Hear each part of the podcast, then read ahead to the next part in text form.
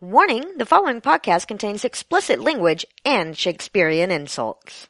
This week's episode of The Scathing Atheist is brought to you by the new Bible-friendly line of racist, homophobic art supplies for kids, Prayola Crayons. We removed all those gay rainbow colors and replaced them all with pasty off-white, like God intended. Prayola Crayons, because it was bad enough when you made us accept black. And it's not true about the longer wavelength. And now, The Scathing Atheist.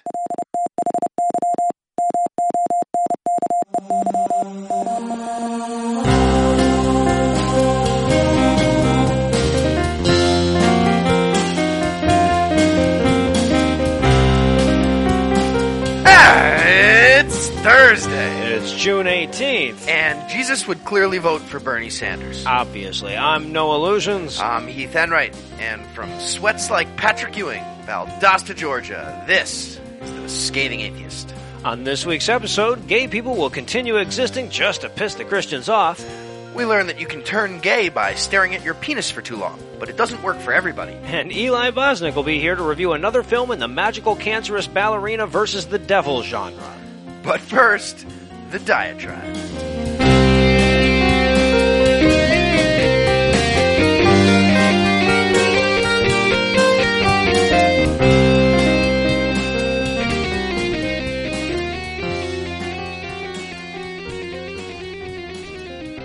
Isn't it strange how God's miraculous abilities are so intertwined with our capacity to measure those miracles?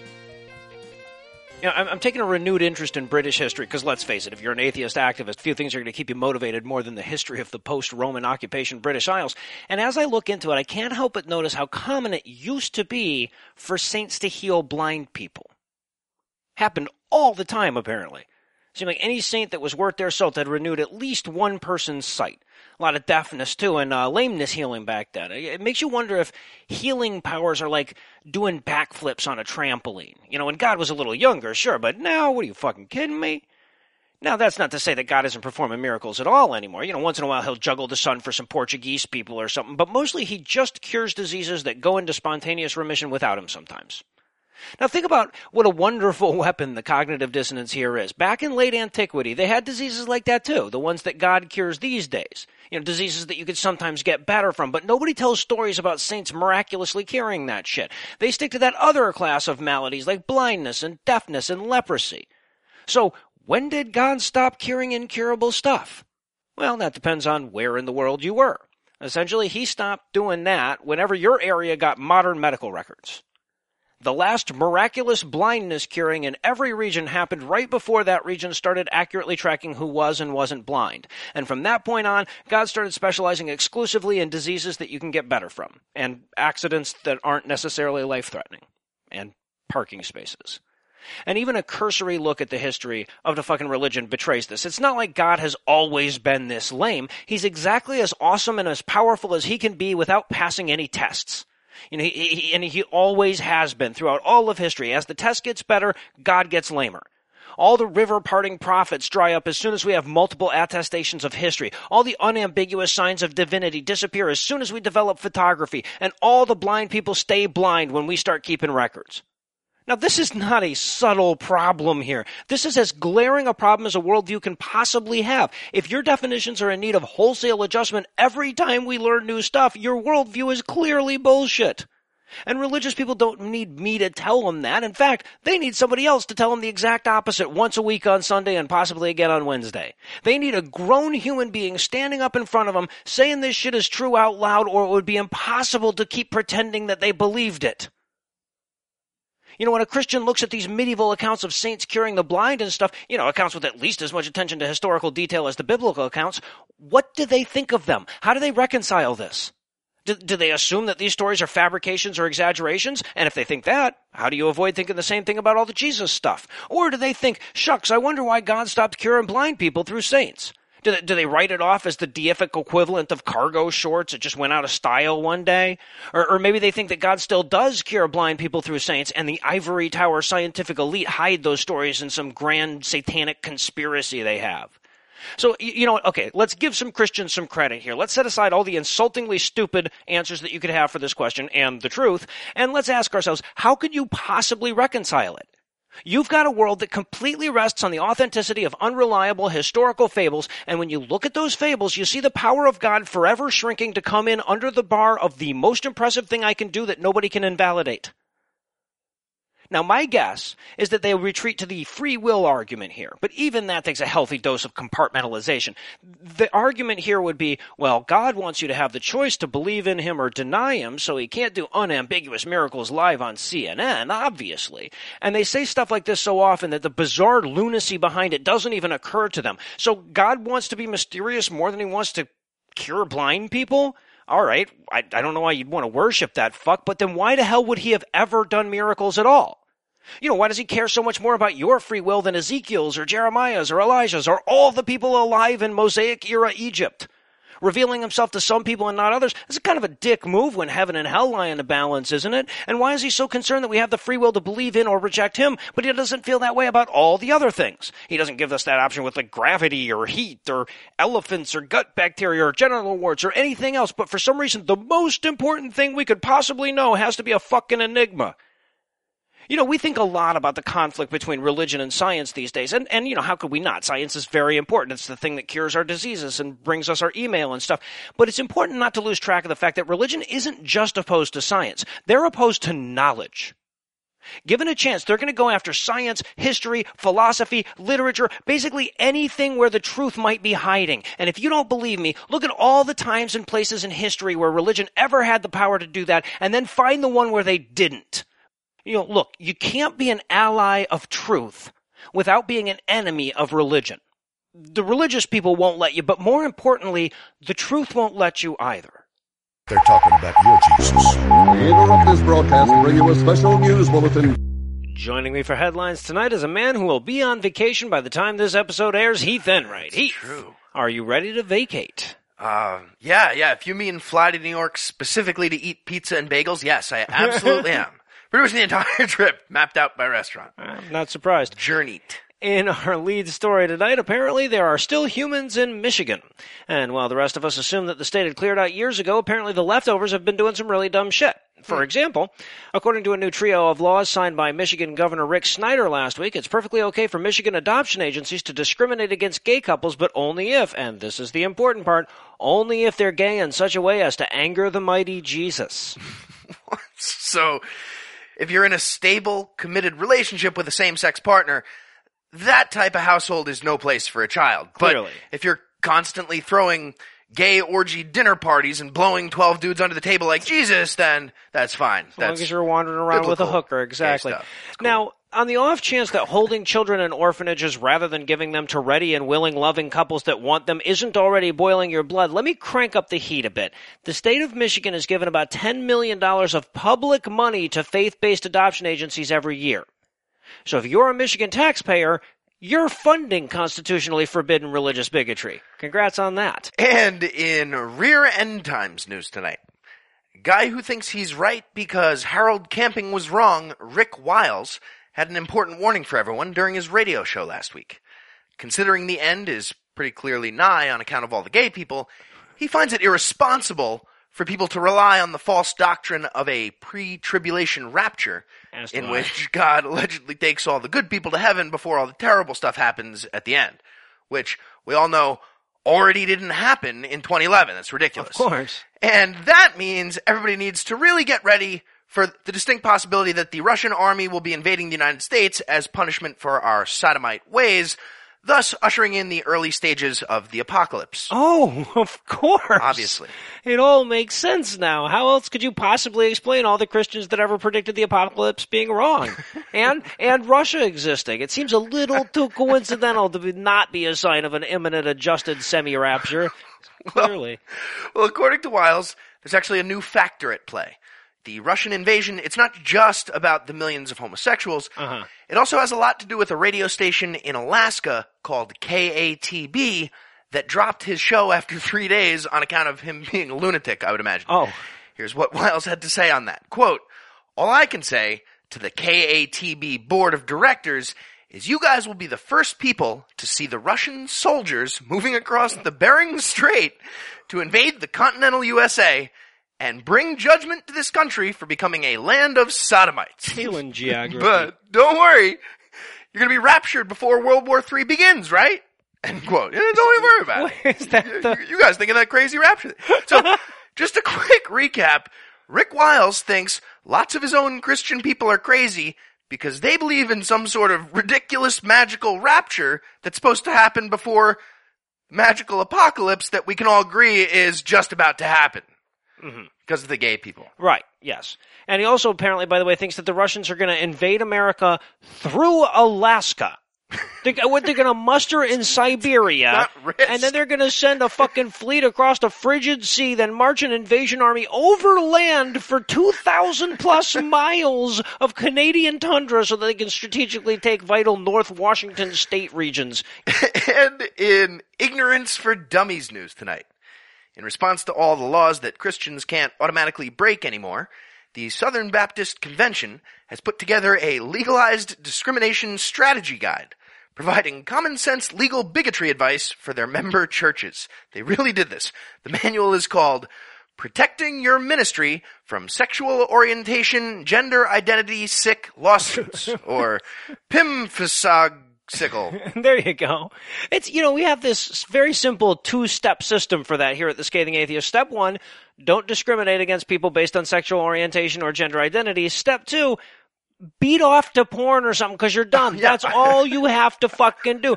But I'm going to assume that neither of those two steps is on the table for the Southern Baptist Convention. You'll assume correctly. I usually do. As you might guess, with an instruction manual on hating gays and keeping your tax exemption, just about every suggestion is extremely offensive, but one strategy in particular was especially depressing.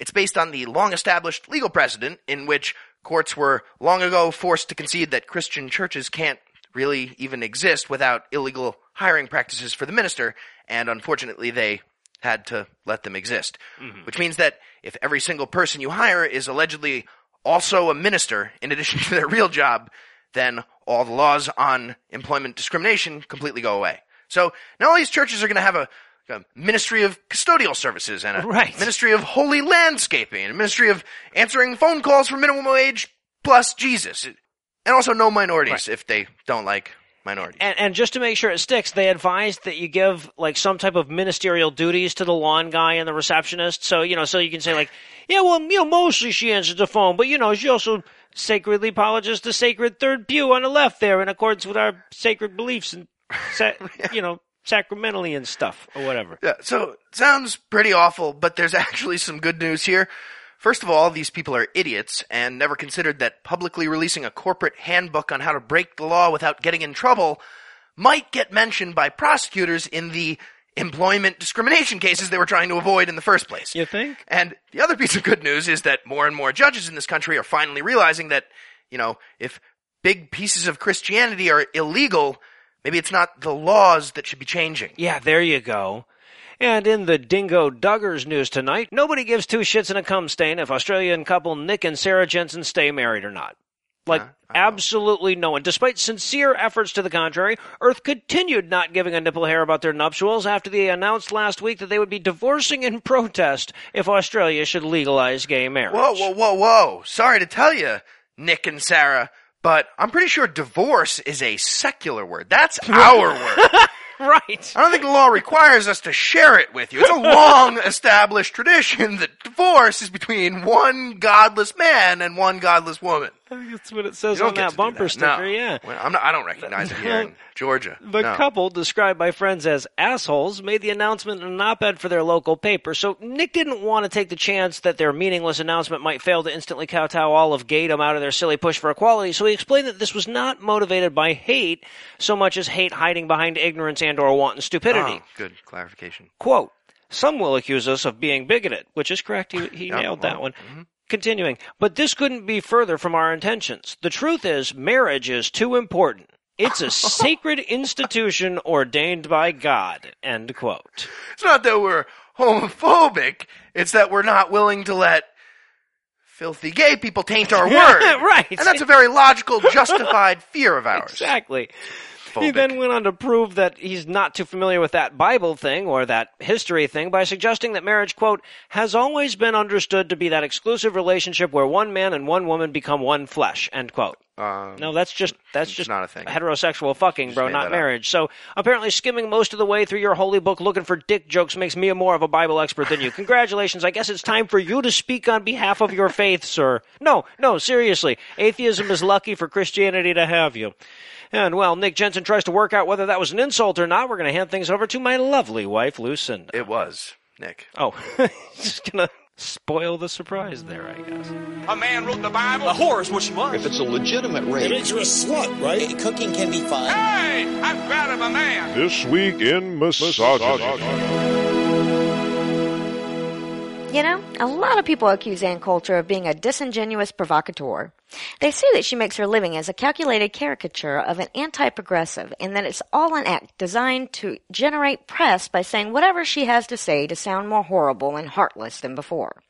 But I'm willing to give her the benefit of the doubt. I think she really is a loathsome racist bitch and also a self-loathing misogynist. That was all on full display last week during the latest stop on her Fuck the Mexicans promotional tour for her new anti-immigration screed of a book, Adios America. On a radio interview with Gavin McInnes, she expounded on her liberals are funneling in immigrants to drown out the white vote thesis that underscores the book, and then revealed what was truly at fault. Vaginas. Yep, apparently the real problem at the heart of America's woes is women's suffrage. Now, don't get me wrong, I imagine Ann Coulter's vag looks a lot like that thing the Hulk punched to death at the end of The Avengers, and if that was my primary experience with lady bits, I'd probably be a little distrustful too. And if your goal is to convince people women shouldn't be allowed to vote, you couldn't ask for a better strategy than being Ann Coulter. All that being said, I offer my considered response. Fuck you, Nazi olive oil. And speaking of people that can go fuck themselves, radical right-wing rabbi Daniel Lapin appeared on Glenn Beck's radio show last week to offer the world the gynecological insights of two fat old men who couldn't moisten a vagina with a super soaker. Specifically, they were talking about why women get so darned weepy when they get that visit from Aunt Flo. The good rabbi explained, quote, foolish and insensitive people say, oh, it's just a hormonal imbalance. But it isn't. It's a genuine, authentic sadness which suffuses any sensitive woman at the loss of an egg. End quote. That's right, ladies. His theory is that the reason some women are emotionally compromised during menstruation is that they're burdened with the guilt of the baby their uterus just murdered. And notice he qualified that with any sensitive woman. So, you know, if you don't cry for your dead half-pre babies, it's probably because you're a cold-hearted bitch. I don't know about you, but to me that sounds like a theory the good old rabbi came up with when he was trying to figure out why he cries when he jerks off. Prick. Now, unfortunately, that's all I've got for you this week. And it's not that I didn't have plenty of other sexist news items to choose from. The truth of the matter is, I saw the first 5 minutes of the movie Noah, Heath, and Eli are going to be reviewing this week, and I'm guessing they'll need every second they can get to explain just how fucking nuts it was. So, without further ado, I'll hand things back over to Noah and Heath. Thank you, Lucinda. And in its magistrate, not magic queer news tonight, North Carolina will be damned if people are going to do preemptive anti-constitutional legislative xenophobia without them getting in on the action. So both of their chambers voted to override the governor's veto and force through a law that allows magistrates to refuse to officiate gay weddings if they object on the basis of sincerely held bigotry or whatever. I think they can drop the word sincere at this point. Has anyone ever refused based on insincerely held beliefs? Yeah, right. Has that happened yet? Any Christians getting forced to perform a gay wedding because, oh, he found out he was a Dawkins 3. You have to do it now. You're Dawkins 3? That's weak. Weak theist, I think. I kind of don't think you should get married. That's not very sincere. So this religious freedom bill is designated as SB 2, which, for those who weren't paying attention in civics, means that the North Carolina Senate thinks that the second most important item on the state's agenda is whether Christian magistrates have to touch gay people when they're not wearing their hazmat suits. And apparently, it comes in response to a suit that was filed by a couple of magistrates that resigned in protest when it became clear that they were going to have to treat all the humans as humans. So these intolerant shit chips voluntarily quit rather than not be assholes and then sued the state for being a bunch of queer lovers. Right. So a bunch of them quit, but definitely not all of them, which means plenty of Christian assholes that can't afford to quit going to be all over YouTube soon, like, you know, crying and dry heaving their way through gay marriage vows that they're forced to read. I can't wait to see some of that. Gay couples in the background die and laugh and point you at and them. I would marry you just to see that shit. And in Raiders of the Lost Ark news tonight, an Israeli court decided in favor of filmmaker Simcha Jacobovici earlier this week in his defamation suit against historian Joe Zias, who harshly criticized a 2007 documentary by the plaintiff entitled Lost Tomb of Jesus, citing the legal principle of, yes, the other guy's clearly right, but he was a real dick about it. Judge Jacob Scheinman rewarded the filmmaker about $200,000 in damages. Oh, wow. I must say, if being clearly right but a real dick about it is legally actionable, I might have to rethink my entire existence. Dangerous proposition. Yeah. So, the film in question made some controversial claims regarding a connection between real-life archaeology and a mythical character called Jesus Christ. Never heard of him. In response to the documentary, Mr. Zias identified several inaccuracies in the film's history narrative and probably also pointed out that finding the name Jesus inscribed on a coffin just means that a person had that name once. Right. But it looks like Zias crossed the legal line when he went out of his way to sabotage the filmmaker's career, seeking out the guy's publishers to make fraud allegations, including claims that some of the testimony in the film was coerced. Well, but, and honestly, like, we're talking about a fucking Discovery Channel documentary here. That the guy, I mean, this is the Did Ancient Martians Build iPads for the Nazis channel, for fuck's sake, as seen on the Discovery Channel as a synonym for fraudulent scholarship. So why would you devote more than a YouTube comment's worth of your time to how full of shit it is? Why make that a personal mission? Right. So, moral of the story, when there's an argument over what part of Ireland leprechauns come from, everybody's wrong. Everybody involved on either side, whatever side, well, you're all wrong. And finally tonight, from the B-list B-Fish file, Brian Fisher's blithering canker blossom understudy Craig James got to the bottom of the issue at the bottom of the bottoms last Friday while discussing one of my favorite current uses of the judicial system and my single favorite current use of New Jersey, namely a recent case where a self-styled gay conversion therapy center was charged with consumer fraud on the grounds that the thing that they're selling doesn't exist. Well, there is such thing as increased suicide rate causer. Well, yes. But that's not what they're claiming to sell. That's not right on the merchandise or the ads. Exactly. So that's just what you get. It's now, a bonus. After a few minutes of the rant that repeatedly proved that everything Christian leaders say publicly would mean exactly the same thing if you substituted the terms religious liberty and Christian beliefs with the term ability to discriminate against the buttfuckers, which, by the way, I call Noah's Law, James got to the 30 seconds worthy portion of the program when he explained that, quote, the whole homosexual movement is really like a religion, and the religion is sex, and they worship their own genitals. End quote. So according to our contract, that means we're going to need 30 seconds on the clock. Names for the new genital-worshipping religion. Go. All right, how about we start off with Wanglicanism, maybe. Like the Church of England. Yeah, exactly. Been there. Maybe the Faptists. Pulled out from the holiness movement back in the 1800s, I believe. And they've been on their own ever since. P-Unitarian Universalist? Yeah, there you go. It's a little more sexualer than the last ones. I like it. Well, now, I think that Protestantism broke off of Schlongregationalism after the Great Schism, if I'm not mistaken. So that's two different ones there. All right, what about the cult of Baalshaft? He'd love that one. They say that Baalshaft is one big mother. Open your mouth. All right, how about the Church of Penis Christ of Bladder Sprayed Taints? It's kind of a specialized faith. Well done. Only have them in Utah. How about the Genitaliban? Caliphate of the Gland Muftis. Oh, nice. All right. Let's get some Islam in here. How about the Vaginaloites? They really put the she back in Shia. Boy, would they kill me for that. Boy, would they murder me for that one. That's fatwa-worthy. Come on, guys. If that's not fatwa-worthy, what the fuck is? Come Vaginaloites? On. What about Chode to Perdition cult? Blessed are the cheeks, for they shall inherit the girth. Ooh, I like that. And now I know that the Skindus say that they have a lot of gods, but I think they're probably exaggerating at least a little. I mean, come on, hundreds, guys. 90s, maybe. What about the Ludist Nudist Buddhist? Zen Master Bait and Tackle. Oh, nice. And Spackle.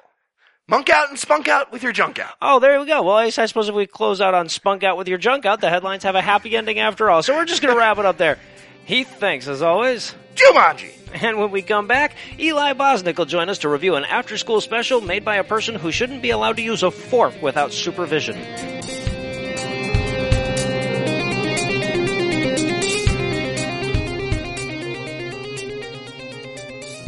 I have to admit that after International Gorillas, we all felt the pressure was on for our next movie review. I mean, honestly, could we ever find another movie that wouldn't seem like a masterpiece when compared to that? Well, at 10:36 p.m. local time on Monday, June 15th, I learned an important lesson. In the world of religious cinema, there is no solid floor. There is always a worse movie. As evidence of that fact, I submit See Me Dance. That's letter C, by the way, not the word, which is as clever as the movie ever gets. And, of course, suffering alongside us through it all was our good friend Eli Bosnick. Eli, welcome back to the show. Oh, thanks for having me, guys.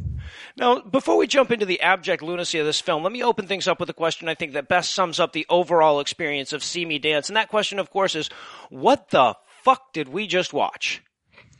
Right. If there were a TV in hell that only played cut footage from Buffy the Vampire Slayer episodes, that's that, and you just kept going through the channels, that is See Me Dance. See Me Dance is the stuff that Joss Whedon was like, oh my god, well, we can't have this on the show. And then someone found those clips in a dumpster and they were like, great, let's make a movie. Okay, so set it up for us, Eli. Tell us the story here of See Me Dance. Hey, so basically, I wrote 30 seconds and we've seen the same shot 3 times. Right? I can already tell I've had dinner with bigger budgets than this movie. So the first like solid 2 minutes of this movie is just a woman looking in her rearview mirror and occasionally like directly to camera being like, why don't you leave me alone? And then just, which by the way, if you think we're going to find out what the fuck happened, you are wrong. Nope. You are mistaken. If you told me that, like, oh no, that when they were making the DVD, they had taped over the beginning of the movie with like the beginning of a Lifetime film, and then they just sort of stuck with it because they didn't want to have to reshoot, I'd be like, yeah, sure, no, I get it, yeah, that makes perfect sense, yeah, that's it, yeah, no, I get it, makes sense to me. So she's dead, and then there's a bunch of footage of like fake family footage of a little girl growing up, and then a good 18 minutes of little girls in ballet class. And let me tell you, if I wanted to watch 18 minutes of little girls in ballet class, I'd ask the government for my computer back. I found that very, very erotic. Well, I gotta say, there was a lot of that in this movie. Like, there was, like, most Christian movies don't have any 13-year-old girl cleavage. This movie did not go 7 fucking minutes without a half-dressed prepubescent girl on screen somewhere. That cannot be a fucking coincidence. Yeah, no, this was like, so, it was like the cinematographer and this guy met up for the first time, and it was like, so tell me, what are you going for with this movie? Well, I like to jerk off to Gilmore Girls. All right. I've got it. Stop drilling. You've hit gold. I know exactly how to shoot this film. Because the hot old mom, No. So she's dancing, and the first thing we see is she dances. She does 2 plies, and then she's exhausted like she jogged 58 miles. Right. This is our introduction. She's like, plie, plie, and then she falls down on the ground. To which I wrote, you're not supposed to fall down on the ground when you practice. That's not how. At no point, no. So we're just supposed to think she practiced so hard that she was like, eh, my legs! Sometimes when you do 2 pliés, your legs just give out. Just a pool of widening shit underneath her. Oh my god, honey, what happened? I did 3 pliés. Well, god, you're lucky to be alive. But speaking of being lucky to be alive, as it turns out, she is, because this movie just wouldn't be after school special enough if somebody wasn't dying. So apparently, right. Sherry collapses. Dad takes her to the hospital. Takes her to the doctor where she gets her tests done. She immediately comes home from the tests, and we meet her friends who you could put a gun to my head. I could not tell you anything about these girls. They have the power of invisibility. I couldn't tell you anything about them. The only thing I can tell you about them is that the dad does way too much touching of them to be appropriate.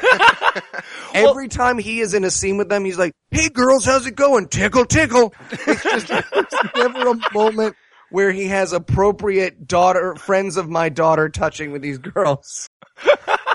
And then she faints and so they go to the doctor again to get her test results. This is one of those things where we're like, oh, I feel like they should have put this in the first scene, but they bring it back. And the doctor tells her she has advanced stage leukemia. Yes. Which apparently no one noticed. No. Having advanced stage leukemia without anyone noticed is like, so we've discovered your arms fell off. What? Yes, apparently your arms have fallen off. Oh my God, I didn't know. I knew I was having trouble picking things up. It's the idea that she would have an advanced stage of leukemia and this is the first time she would go to the doctor is fucking insane. She would be like, so have you been pooping blood? Oh, for at least a year. Nothing but just hot red blood spilling out of me, every orifice. I cannot stop shitting blood. The question is, when am I not shitting blood? Am I right? Oh, that's not normal. Yeah, I have cancer. I have blood cancer. I'm real sick. She has advanced stage leukemia. And that no one noticed. She seems mildly inconvenienced by that too. Oh, yeah. Oh, it's the worst, the evilest delivery from the doctors. So your daughter has leukemia, and the dad's like, "Okay, wow, yeah, that's pretty bad news. But don't worry, honey, I'm going to tell the doctor to treat it. Doctor, please treat it." And the doctor's like, "Wow, this is really awkward. You didn't let me finish. I was going to say your daughter has leukemia, and it's way beyond the point of treatment, and she's definitely going to die. I really got to learn to plow right through that sentence from now on. You have leukemia, and that kills you. You're going to die from leukemia. Maybe last, like that. Maybe I do leukemia last." And her response, I'd call her response and her dad, I'd call it lukewarm. They were at best not very happy. And his reaction of like, well, you know, you got to make her better, doc, is like someone who's never heard of cancer, right? Let alone leukemia. Just like, so what? She got to take a pill once a day. Don't stop taking them, even though she feels better. You're gonna give her a Z-Pack or you're gonna vitamins? Should she do that emergency? And that's also, she grabs her cross around her neck at that point. Just remind everybody, this is a Jesus movie. We're getting to the Jesus. Grandma, don't turn it off. Don't turn it off. See, Christian. See the cross? Oh, okay, good. I'll give you five more minutes. I'll put my giant remote back down. Put my feet back into this automatic foot bath I got. Numbers that are shaped like the numbers, yeah. Right, exactly. Oh my God, I love, by the way, this is a weird random thing, but the dad at one point comes in, the friends are all having a sleepover or whatever. The dad comes in and he starts having these like flashbacks of when she was a baby, and the baby in the flashbacks is a little Chinese kid. I mean, it's not even the same fucking race as the girl playing the fucking... They just went and grabbed a baby off of a swing. They're like, go get me that baby. We need a baby for this next shot. If you told me that all of the like previous, all of the like past footage is something he ran behind the counter at a Kinko's and just scooped up a bunch of stuff and ran out again, and they were like, who the fuck was that guy? And then he just turned it into a movie. I would be 0% surprised. If I had saw my baby pictures just I'd be like, yeah, sure. He just strolled behind the counter at a CVS and he was like, yeah, I'm a regional manager. I'm going to need to confiscate these for Jesus. Runs out the door. And then she says, again, talking about the acting earlier, she says, one of my favorite lines in the movie, stop loving me. Yes. Stop loving me. Exactly. I wrote that one down too. Stop loving me. And what I wanted more than, if I ever get crazy billionaire money, I'm going to make a shot for shot remake of this movie where up until that line, and then he just goes, okay. And then he jumps in the air and it's the Breakfast Theme end. Don't you? There's a montage of him fucking hookers and doing blow off tits while she dies in a basement trying to feed herself soup. Be a great film. It would be better than this, yeah.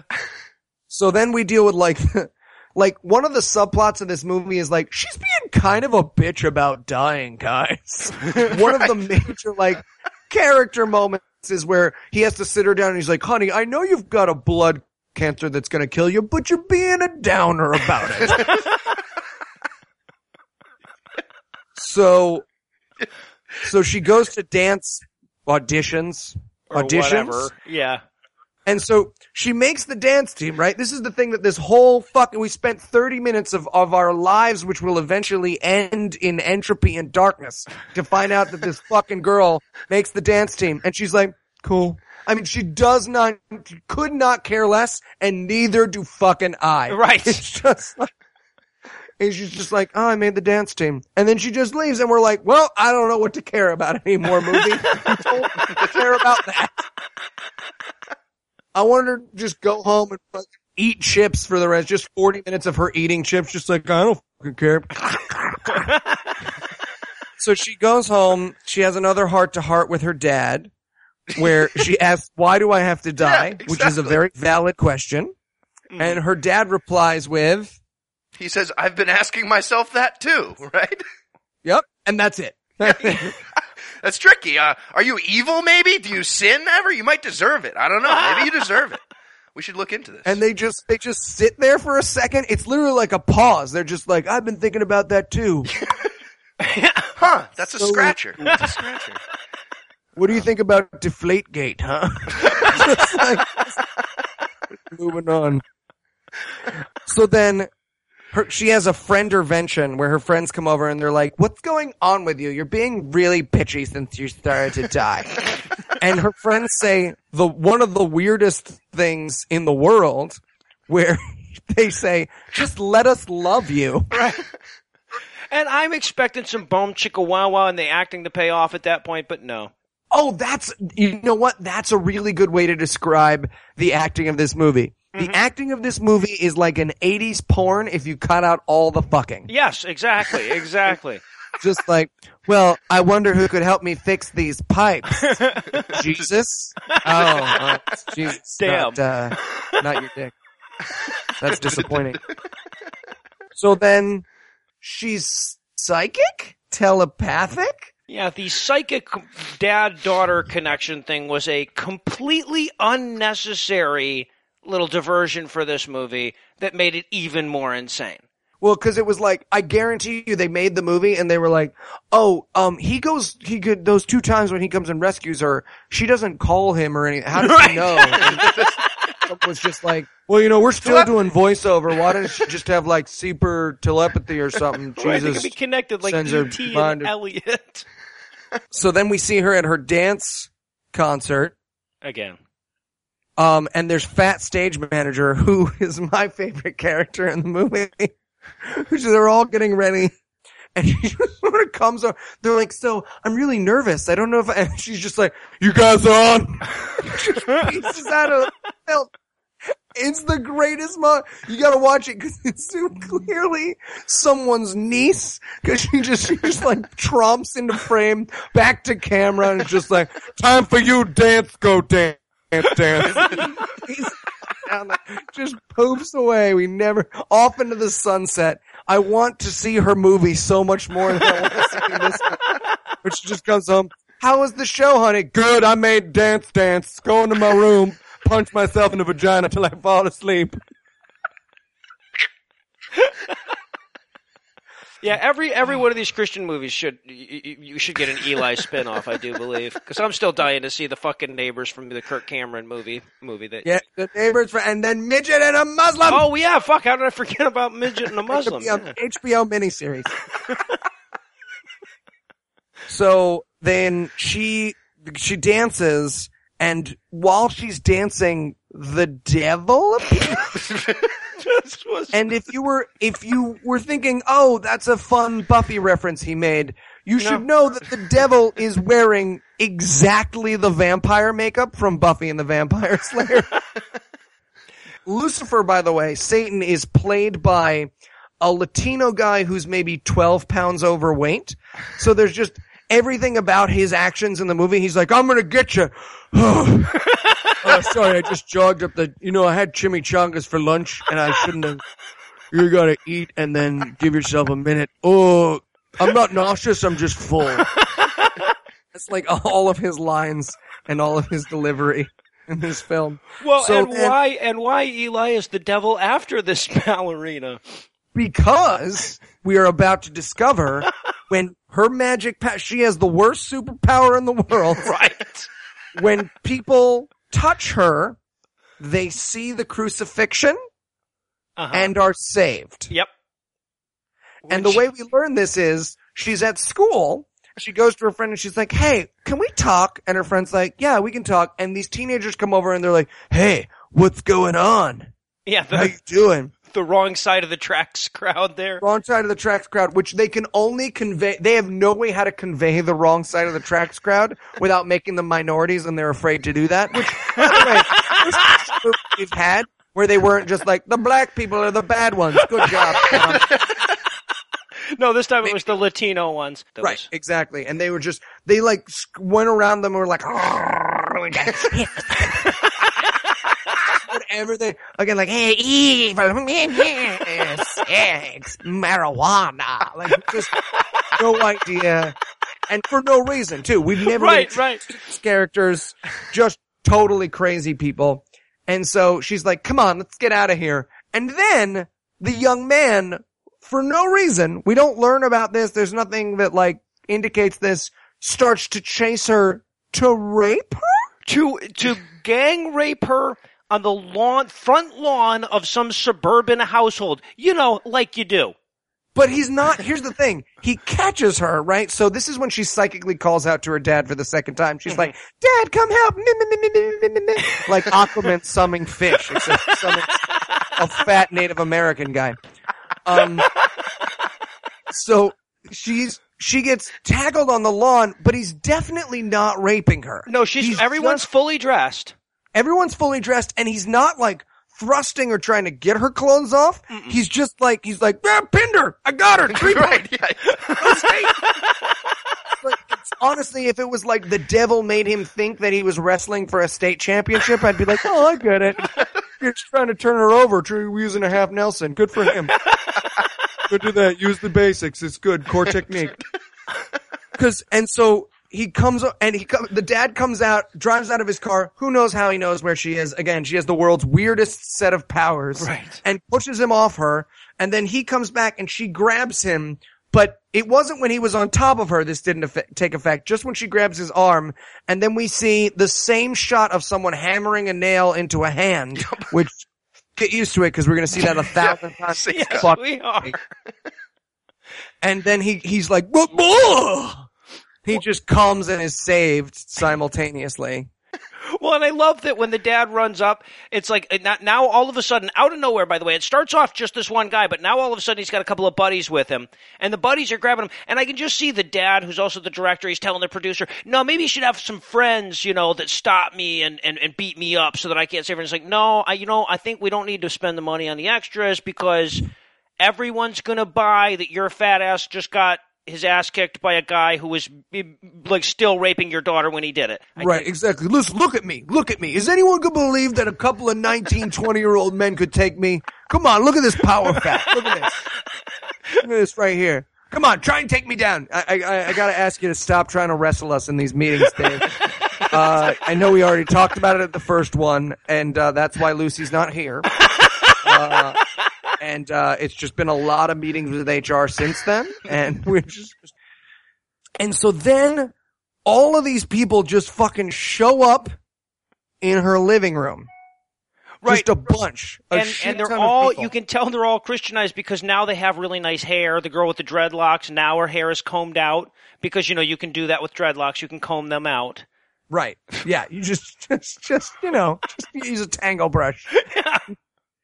And then she says, like, what happened? And the father just stands up and goes, it doesn't need an explanation. To which I reply, yes, it fucking does. I have no idea what's happening right now in this movie or anywhere.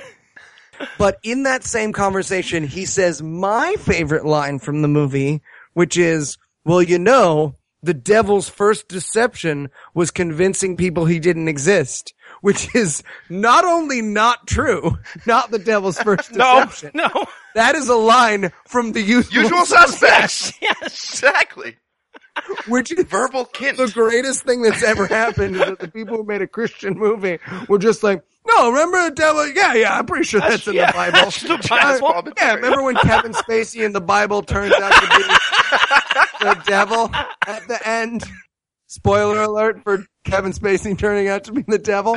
That's the craziest thing about this movie is at no point someone turned to him and was like, hey man, you know that's, well, the first deception is getting Eve to eat the apple.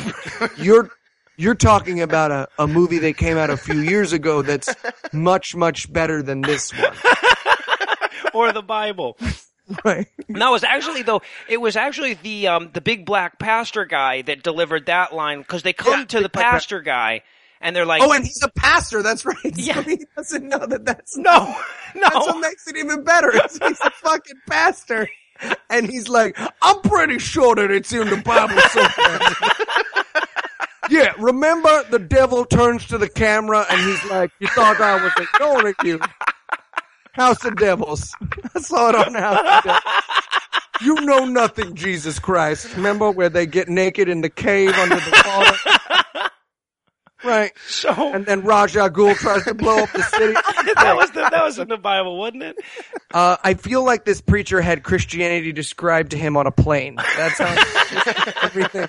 He's just like, so there's Jesus? Yeah, I mean, you need more to it. No, I got it. There's Jesus, there's demons, there's devil. The greatest trick he ever pulled was to convince you that he was the Dark Knight, not the city, not the Jesus that we all deserve, but the Jesus that we. No, I think that's just the movie they were showing on the plane. Don't worry, I got it. Bye, enjoy Atlanta. And then, of course, we switch over to the rock band concert thing. And again, for the second time, we've now seen a Christian rock band in a movie, and they are exclusively made up of middle-aged men. Yes. Fat Weezer, yeah. Yes, right. That's the band. You will never find a group... You will never see a Christian rock group that is made up of people that do not have 15-year-old daughters. Right. It's like, oh, so the divorce didn't go well, huh? Oh, Jesus, and tell me where you are. No one will know while. I'm balding if I shave my hair. We can see where it's just skin and where it's not. Come on, people. I can solve that clue. People can see that? I didn't think people could see that. No one can see it. Don't worry. That's why we're on a podcast. Exactly. So now, in case anyone's curious, the reason we're going to this concert is so that she can preach to all the secular people that showed up because of her magic preaching Jesus powers, and that'll bring everyone to Christ. So then they decide we need to get the message to even more people. We need to get it on TV. So they have this meeting with the guy who is apparently the head of a network. Uh-huh. They just got a meeting with the guy, the head of a network. Yeah. And his first line is, Thursday night, that's the biggest night of the week. It's must-see TV. Are you nuts? Must-see TV. To which she... uses her, now she has Jesus mind control. Uh-huh. She can't just save people. So she shakes his hand and he's like, I will put you on TV. For free. I'm the one who gets to make this decision. Apparently. This doesn't need to be run by anybody except me. So I wrote down Jesus mind control, rob a bank, rape people with Jesus mind control. And then they do a montage where she gets all the TV networks that exist to put her on. Yeah, uh-huh. In the world. Using the same power. The quote is, every major TV network in the world is on board. Yeah. How'd that go for you? Yeah, we got all of them. Every single one. All of the TV. Really? And they all live right here near you in the middle of fucking nowhere. Really It was really easy. In this city with no buildings, yeah. One song. We're done. It turns out they all work at that Denny's outside of the window in Dad's office. That's where everyone who runs all the TV is from. I guess so. But of course, the devil has other plans. He's not about to let her go on TV and Christianize the whole world. Mm-mm-mm. So instead, he disguises himself as Nazi Nurse Ratched and offers to give her a ride. Yeah. But takes a detour along the way. And that's it. Yeah. No, he brings her into her house. And when he's got her all alone, they have an argument. Yes. They have an animated discussion. And then he leaves. Right. She's like, literally, she comes into the house, she turns them to the devil, and she's just like, "Get out of here. You're a loser," she says to the devil. Yeah, she actually does. That was her big closing. Nice mid-century living room that someone's aunt obviously was like, "Well, you can use my living room if you need another place to shoot your movie." Is it a Christian movie? Oh, yeah, don't worry. We remind people every 40 minutes. Okay, good. Because I'd hate to turn it off and turn on a different – no, I got it. You know, Steve Harvey doesn't like it when people give him his answers. I know. Can you believe these people can't think of a vegetable that's in your fridge? Competing against See Me Dance at every moment. I gotta tell you, the devil's mildly reprimanding her in the aunt's living room or whatever. I wrote, like, if she got this shit on tape, you couldn't even get a restraining order against this guy for how, like, how low-key his threatlets are.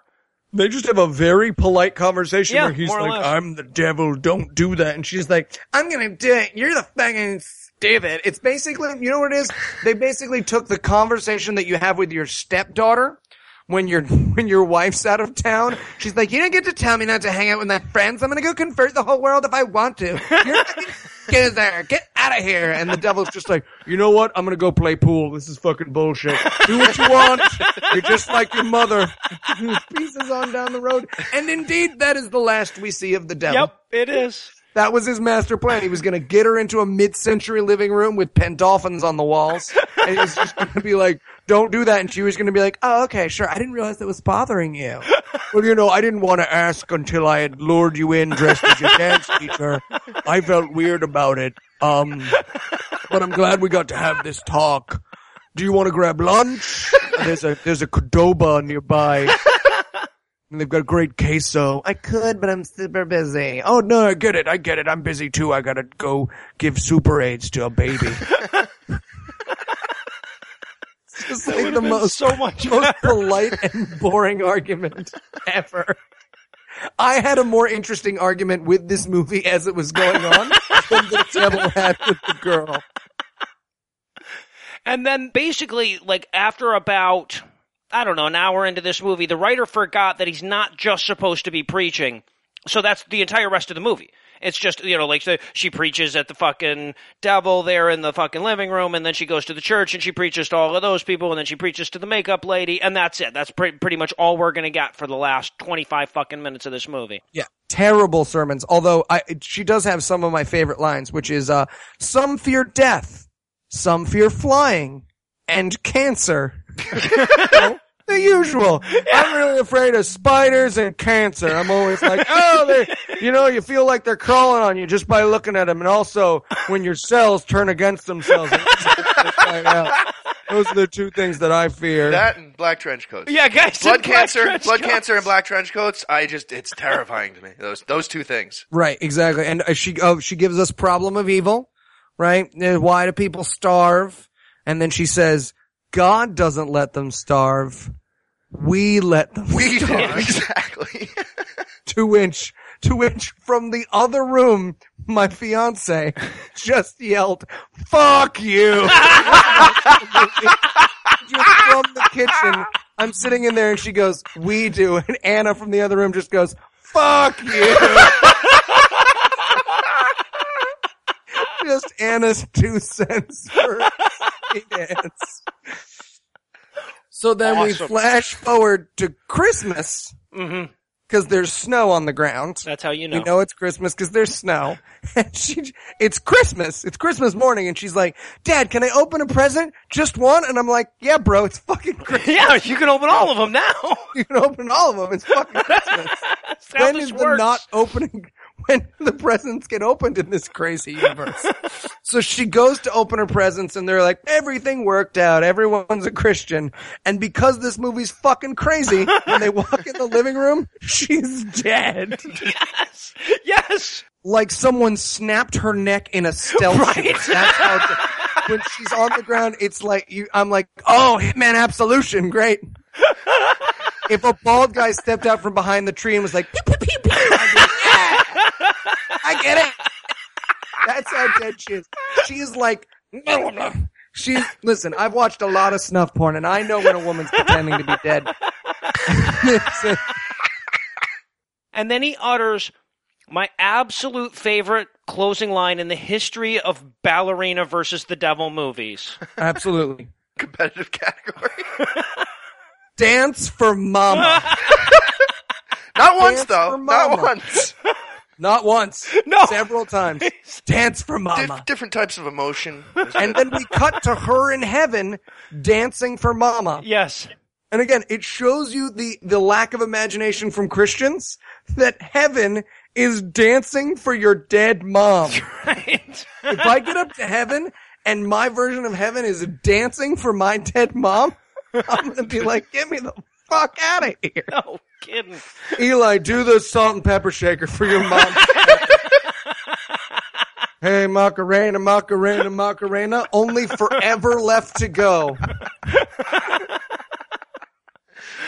So I know this is a tall order to fill, but is there anything that we can learn from this movie? Anything that we can take away from the 90 minutes we're never getting back? The thing that I got from this is that she's the world's worst X-Man. And I want her to eventually be enfolded into the Marvel universe so that she just shows up and she's like, I'm here. When people touch me, I turn them Christian. And also I can make bikers give me a ride. And stuff. And they're like, yeah, no, you can hang back, bro. We're full. Appreciate it, though. Thanks for coming down and everything. Do not validate parking. Shouldn't I be for this?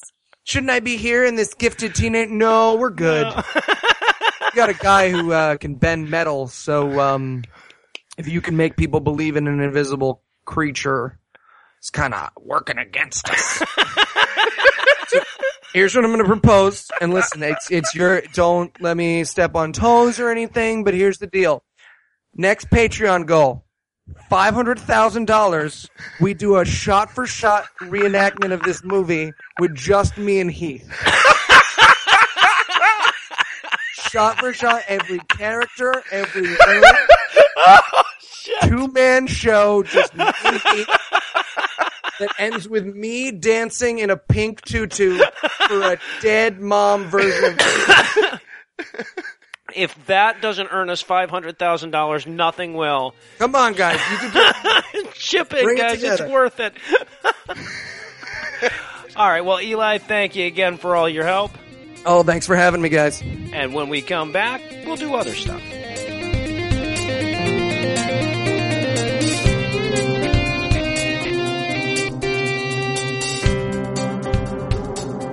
Before we crawl back into our coffins tonight, I want to let everybody know that our long-awaited Roast of God video from ReasonCon is now available online. I should warn you in advance, it's kind of low-key compared to a lot of shit we do on the show, but we still say fuck a lot, and there's at least one puppy rape joke. Anyway, you can find links for that video on our Facebook page, our Twitter feed, and, of course, on ScathingAtheist.com. Also wanted to let you know that if you just can't get enough Eli Bosnick, and who can, right? You can catch him on the latest episode of Unbuckling the Bible Belt. We've had him on the show a dozen times, but we never actually talk about him, so if you want to actually learn a little bit more about the man, the myth, and the legend that is Eli Bosnick, you'll find a link to that podcast on the show notes for this episode as well. Anyway, that's all the blasphemy we've got for you tonight. We'll be back in 10,022 minutes with more. If you can't wait that long, be sure to scoop up all the savory nuggets of scatheism you can find by liking our Facebook page and following @Noah_illusions on Twitter.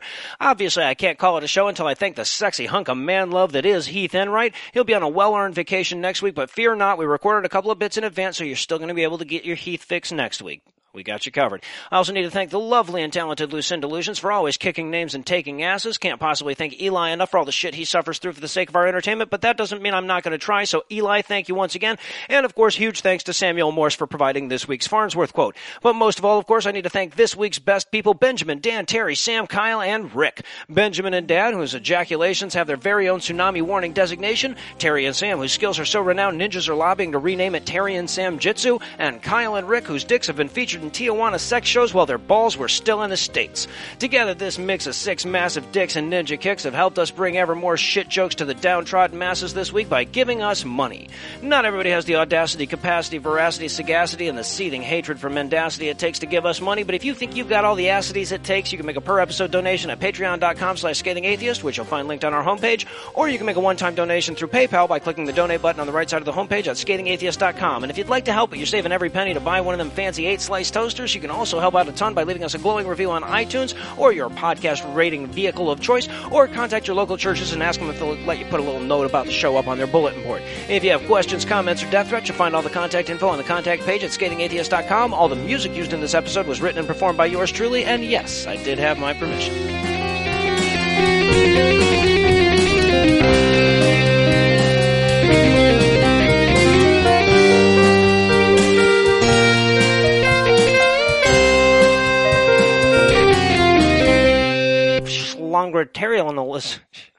Schlongregationalism, of course. Say it right, idiot. Yeah, God, what the fuck? This looks German.